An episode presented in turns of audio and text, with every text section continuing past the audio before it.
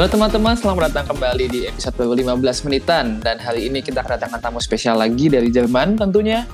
Coba dong perkenalan siapa tamu kita kali ini. Halo, uh, kenalin nama aku Angga Firdaus. Saat ini aku mengenyam pendidikan di Technische Hochschule Mittelhessen Di sebelah utara kota Frankfurt, tepatnya di Friedberg. Untuk jurusannya aku ngambil teknik industri dengan pendalaman teknik mesin Oke, teknik industri itu kan kalau mau dibilang salah satu jurusan yang mulai populer juga ya di Indonesia karena banyak juga teman-teman kita yang sekarang lagi belajar teknik industri. Kalau boleh tahu nih, apa pertama kali keinginan kok lu bisa sampai default ke jurusan ini? Kalau itu uh, sebenarnya ceritanya cukup panjang ya. Jadi uh, awalnya itu aku tujuan ke Jerman tertariknya itu sama aeronautical engineering atau mechanical engineering yang yang inspired by uh, almarhum yang Habibie gitu. Terus cuma ketika sampai sini long short story aku ketemu sama beberapa mentor aku yang aku cukup dengar uh, masukannya dan mereka memberikan masukan kayak kenapa nggak coba uh, jurusan yang lagi populer atau jurusan yang sebenarnya kamu bisa dapat semuanya nggak dalam tapi itu adalah hal-hal esensial yang kamu uh, perlu gitu loh. Jadi kalau misalnya emang interestnya tetap di bidang uh, aeronautical, kamu masih tetap bisa masuk uh, ke sana, tapi kamu juga memperlebar peluang untuk masuk ke bidang-bidang lain. In, just in case kalau misalnya uh, kamu berubah uh, berubah interest kayak gitu. Oke, tapi yang salah satu yang menurutku interesting itu adalah teknik industri itu kan menurutku salah satu-satunya teknik mungkin ya yang juga mendalami bidang ekonominya, benar nggak sih? Uh, well, kalau misalnya ngomong engineering, aku nggak tahu apakah informatik terhitung engineering okay. karena kalau misalnya informatik terhitung uh, engineering, ada namanya uh, Wirtschaft informatik yang di mana mempelajari antara informatik dan uh, ekonomi. Tapi kalau misalnya untuk uh, engineering yang kayak mau ngomongin soal electrical engineering, mechanical engineering, kayaknya iya deh. Teknik industri itu jadi satu-satunya yang mengkombinasikan administration business sama uh, bidang engineering lainnya. Ah oke. Okay. Kalau gitu sebenarnya di teknik industri itu yang dipelajari apa aja sih dalamnya? Maksudnya apakah cuma belajar kayak manajemennya atau sebenarnya itu gimana sih jelasnya? Oke, okay, uh, eh, jadi industrial engineering atau teknik industri itu cukup berat. Kenapa berat? Karena kita dituntut untuk bisa uh, ke banyak bidang dalam satu waktu dalam dalam satu masa studi. Karena kalau misalnya kita ngomong soal mechanical engineering dia itu ada uh, yang namanya uh, mechanical one uh, mechanical satu dua tiga gitu kan. Kita hmm. sampai kita dapatnya sampai mechanical dua. Terus kalau misalnya ngomongin soal accounting kita ada accounting satu dua tiga gitu. Yang kalau misalnya di administration business kita dapatnya uh, full kayak gitu. Jadi kayak bener-bener ibaratnya bukan 55 uh, bukan 50 50 persen ya, tapi kayak bener-bener 60 tambah 60 persen gitu mungkin. Jadi kayak iya cukup cukup compact, tapi benar-benar itu ilmu-ilmu yang uh, yang nggak dalam tapi kamu butuhin di yang bisa kamu gunakan di apa namanya di dunia kerja kayak gitu. Oke, berarti tadi kalau nggak salah aku dengar ya soal kalau uh, teknik industri itu bisa masuk ke mana-mana tinggal besok pengennya ke mana jurisinnya gitu nggak sih? Nah, berarti secara nggak langsung tuh kayak teknik industri kayak ini loh istilah jack of all trades, master of none gitu atau enggak sih sebenarnya atau sebenarnya ada yang lebih menjurus lagi? Saya kalau HI aku personal tuh kayak gitu tipikal ya. Ya. Uh, balik lagi ya. Jadi kayak mungkin kita dididik sebagai seorang generalis, dididik sebagai atau dibentuk un untuk menjadi sebuah jembatan antara uh, para engineer dan uh, apa namanya para eksekutif uh, manajemen kayak gitu. Jadi memang kita dibentuknya seperti itu untuk menjambungkan uh, antara mereka berdua. Tapi kalau untuk dibilang sebagai nggak ada masternya itu balik lagi ke kitanya gitu. Kayak aku pribadi, aku cukup punya wawasan di bidang personal, marketing, uh, mechanical engineering, project management, uh, and so on tapi aku milih sekarang. Uh, aku spesialisnya pingin pingin di apa ya? Entah itu di investment di accounting kayak gitu. Jadi itu sebenarnya balik lagi ke kitanya gitu loh. Kita itu untuk spesialisnya kita pingin jadi apa? Cuma modal uh, kemungkin apa uh, man, uh, positifnya itu yaitu selain kita punya spesialis satu tapi kita juga punya wawasan yang luas itu sih. Benar banget, aku setuju sih sama itu. Soalnya aku juga bisa relate soal itu. Nah, sebenarnya kalau dari aku personal tuh pengen tahu sih apa sih yang selama ini uh, kamu rasa menarik nih belajar teknik industri di Jerman? Karena kan sebenarnya kalau di Indonesia juga ada kan banyak teknik industri kayak misal di yeah. universitas ternama, nah kayak gitu. Ada nggak sih kayak yang beda gitu cara belajarnya kayak atau gimana? Kalau misalnya ngomong soal teknik industri, mungkin dari ilmunya sama ya hmm. karena kan sama deh kayak dokter studi dokter di negara satu negara lainnya ya rujukannya pasti satu ilmu kedokteran gitu. Dan kalau misalnya di teknik industri ya rujukannya uh, ilmu accounting ilmu industri ilmu teknik mesin segala macam cuma mungkin dari sistem pengajarannya yang beda gitu. Ah, jadi emang berhubungan ketat langsung gitu ya dengan industrinya?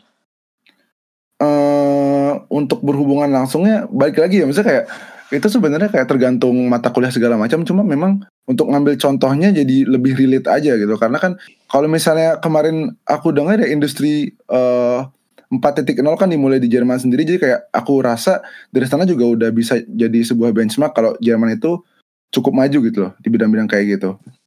Oke, tapi ngomong-ngomong soal industri nih, misalnya kalau kita ngomongin soal anak-anak dari teknik lain, teknik mesin apa teknik elektro, kan mereka jelas ya kerjanya di industri nanti yang ngedesain mesin misalnya atau rangkaian listrik. Tapi kalau seorang teknik industri itu masuknya ke bidang mananya di industrinya nanti?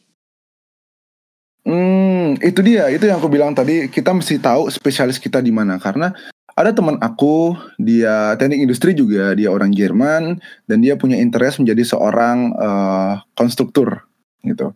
Jadi dia perdalam CAD-nya dan dia cukup banyak dapat uh, tawaran gitu loh di bidang itu. Jadi dan kalau misalnya aku ngambil contoh dari aku pribadi gitu loh.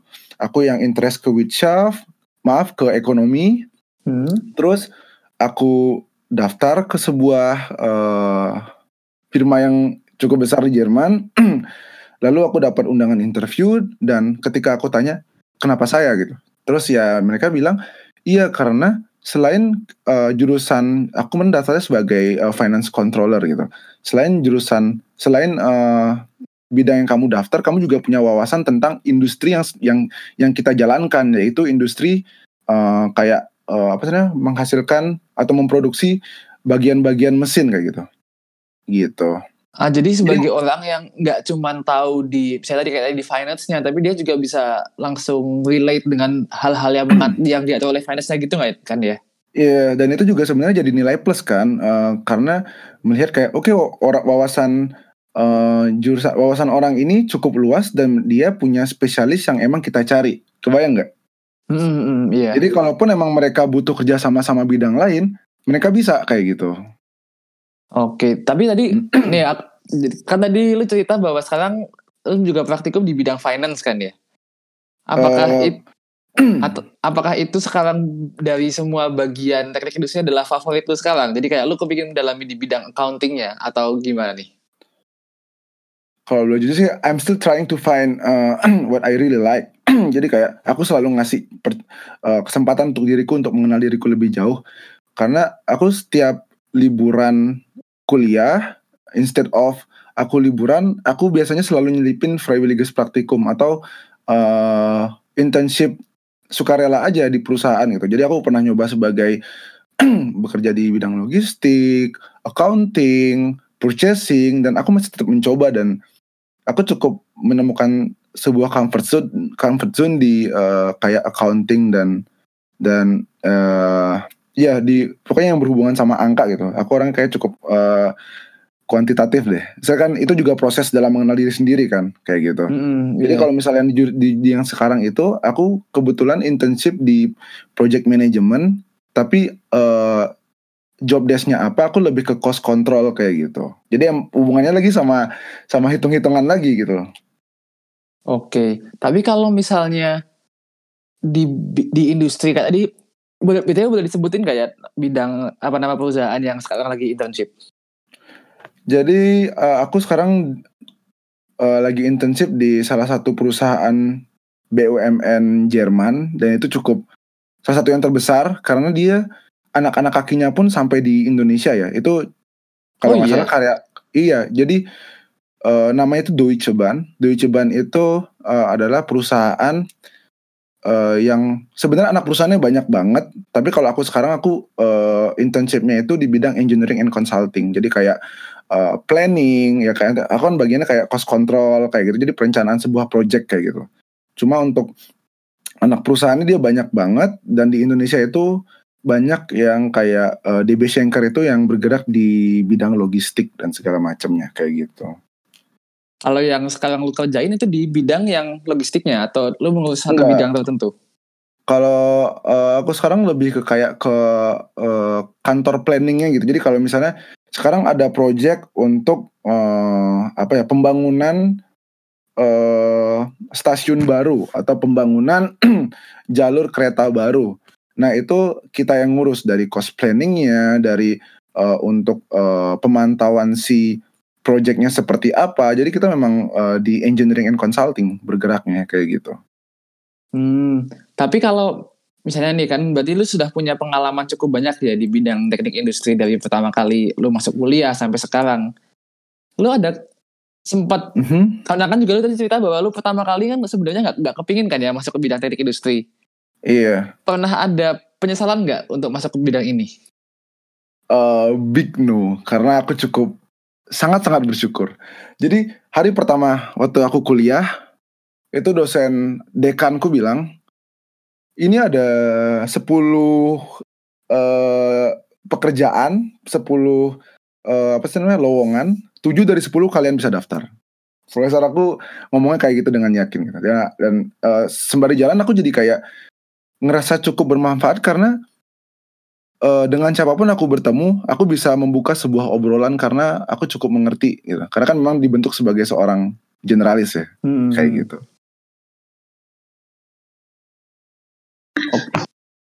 Oke, BTW, eh sebenarnya aku tadi udah cukup dapat banyak insight sih. Soalnya sebelumnya tuh aku mikir ya, teknik industri tuh kayak cuma ngurusin industrinya gitu loh. Kayak, eh, aku malah mikirnya nggak nyampe ke yang sampai bisa ke angka, tapi ternyata bisa jadi di- di- jadi involve ke accounting gitu kan. Nah, kamu Mhm. sendiri sebenarnya kan udah tahu nih sukanya di apa, terus juga lagi kerjain apa. Nah, kamu ada nggak kayak plan ke depannya gitu? Mungkin kayak abis dari kuliah, pengen balik ke Indo atau tetap di sana gitu? Hmm, kalau balik ke Indo langsung sepertinya belum karena eh maksudnya eh, masing-masing dari kita juga punya keinginan yang mulia pastinya kan. Pun juga Mhm. punya keingin- keinginan mulia untuk membuat sebuah perubahan yang baik. Untuk bisa membuat sebuah perubahan yang baik, kita butuh pengalaman yang cukup gitu. Jadi memang selain skill set, kita juga dituntut untuk memiliki sebuah experience yang cukup kayak gitu. Jadi eh aku mungkin setelah studi entah langsung masuk ke sektor industri yang aku pingin, yang aku pingin dalemin, atau bisa jadi aku lanjut eh, ke strata 2 atau ke master kayak gitu. Master, oke.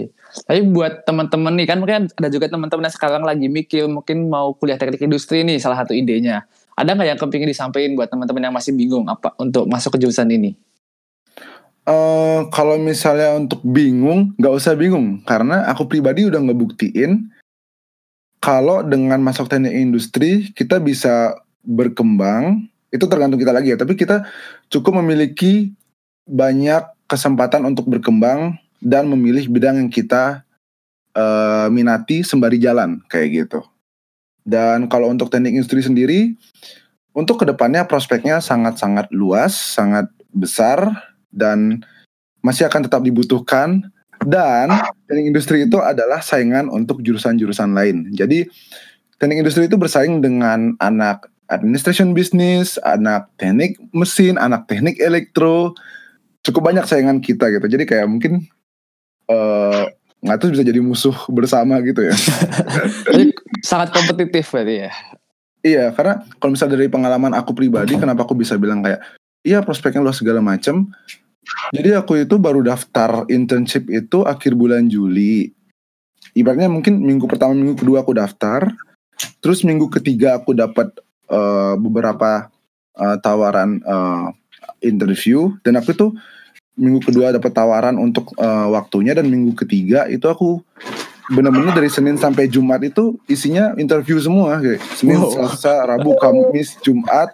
Terus besok minggu depan lagi Senin, Selasa gitu. Tapi ya ya gitu, itu dia karena mungkin dengan dengan seorang generalis dan punya spesialis tersendiri eh, mereka berminat walaupun sebenarnya nilaiku ya kayak misalnya bidang accounting nilaiku nggak nggak perfect perfect banget tapi karena aku bisa menjelaskan kalau I eager to do something uh, special uh, in this specific area dan aku nunjukin motivasi aku ya mereka tertarik kayak gitu Oke, jadi eh sebenarnya menarik banget sih bahasan kita tadi barusan. Aku juga dapat insight banyak. Cuman sayang banget nih Angga, kita udah sampai di penghujung podcast kali ini. Nah, jadi mungkin eh, untuk yang hari ini kita udahin dulu ya. Ntar kita bakal lanjut lagi nih di episode selanjutnya, di mana kita bakal bahas-bahas pingdag ini lagi dan juga keseharian Angga ke depannya. Dan jangan lupa buat teman-teman ya untuk subscribe kita 15 menitan di Apple Podcast, Spotify, dan juga follow kami di Instagram 15 menitan. Sekali lagi makasih buat Angga ya. Dan juga Thank you. Stefan. Yo, Bye. bye.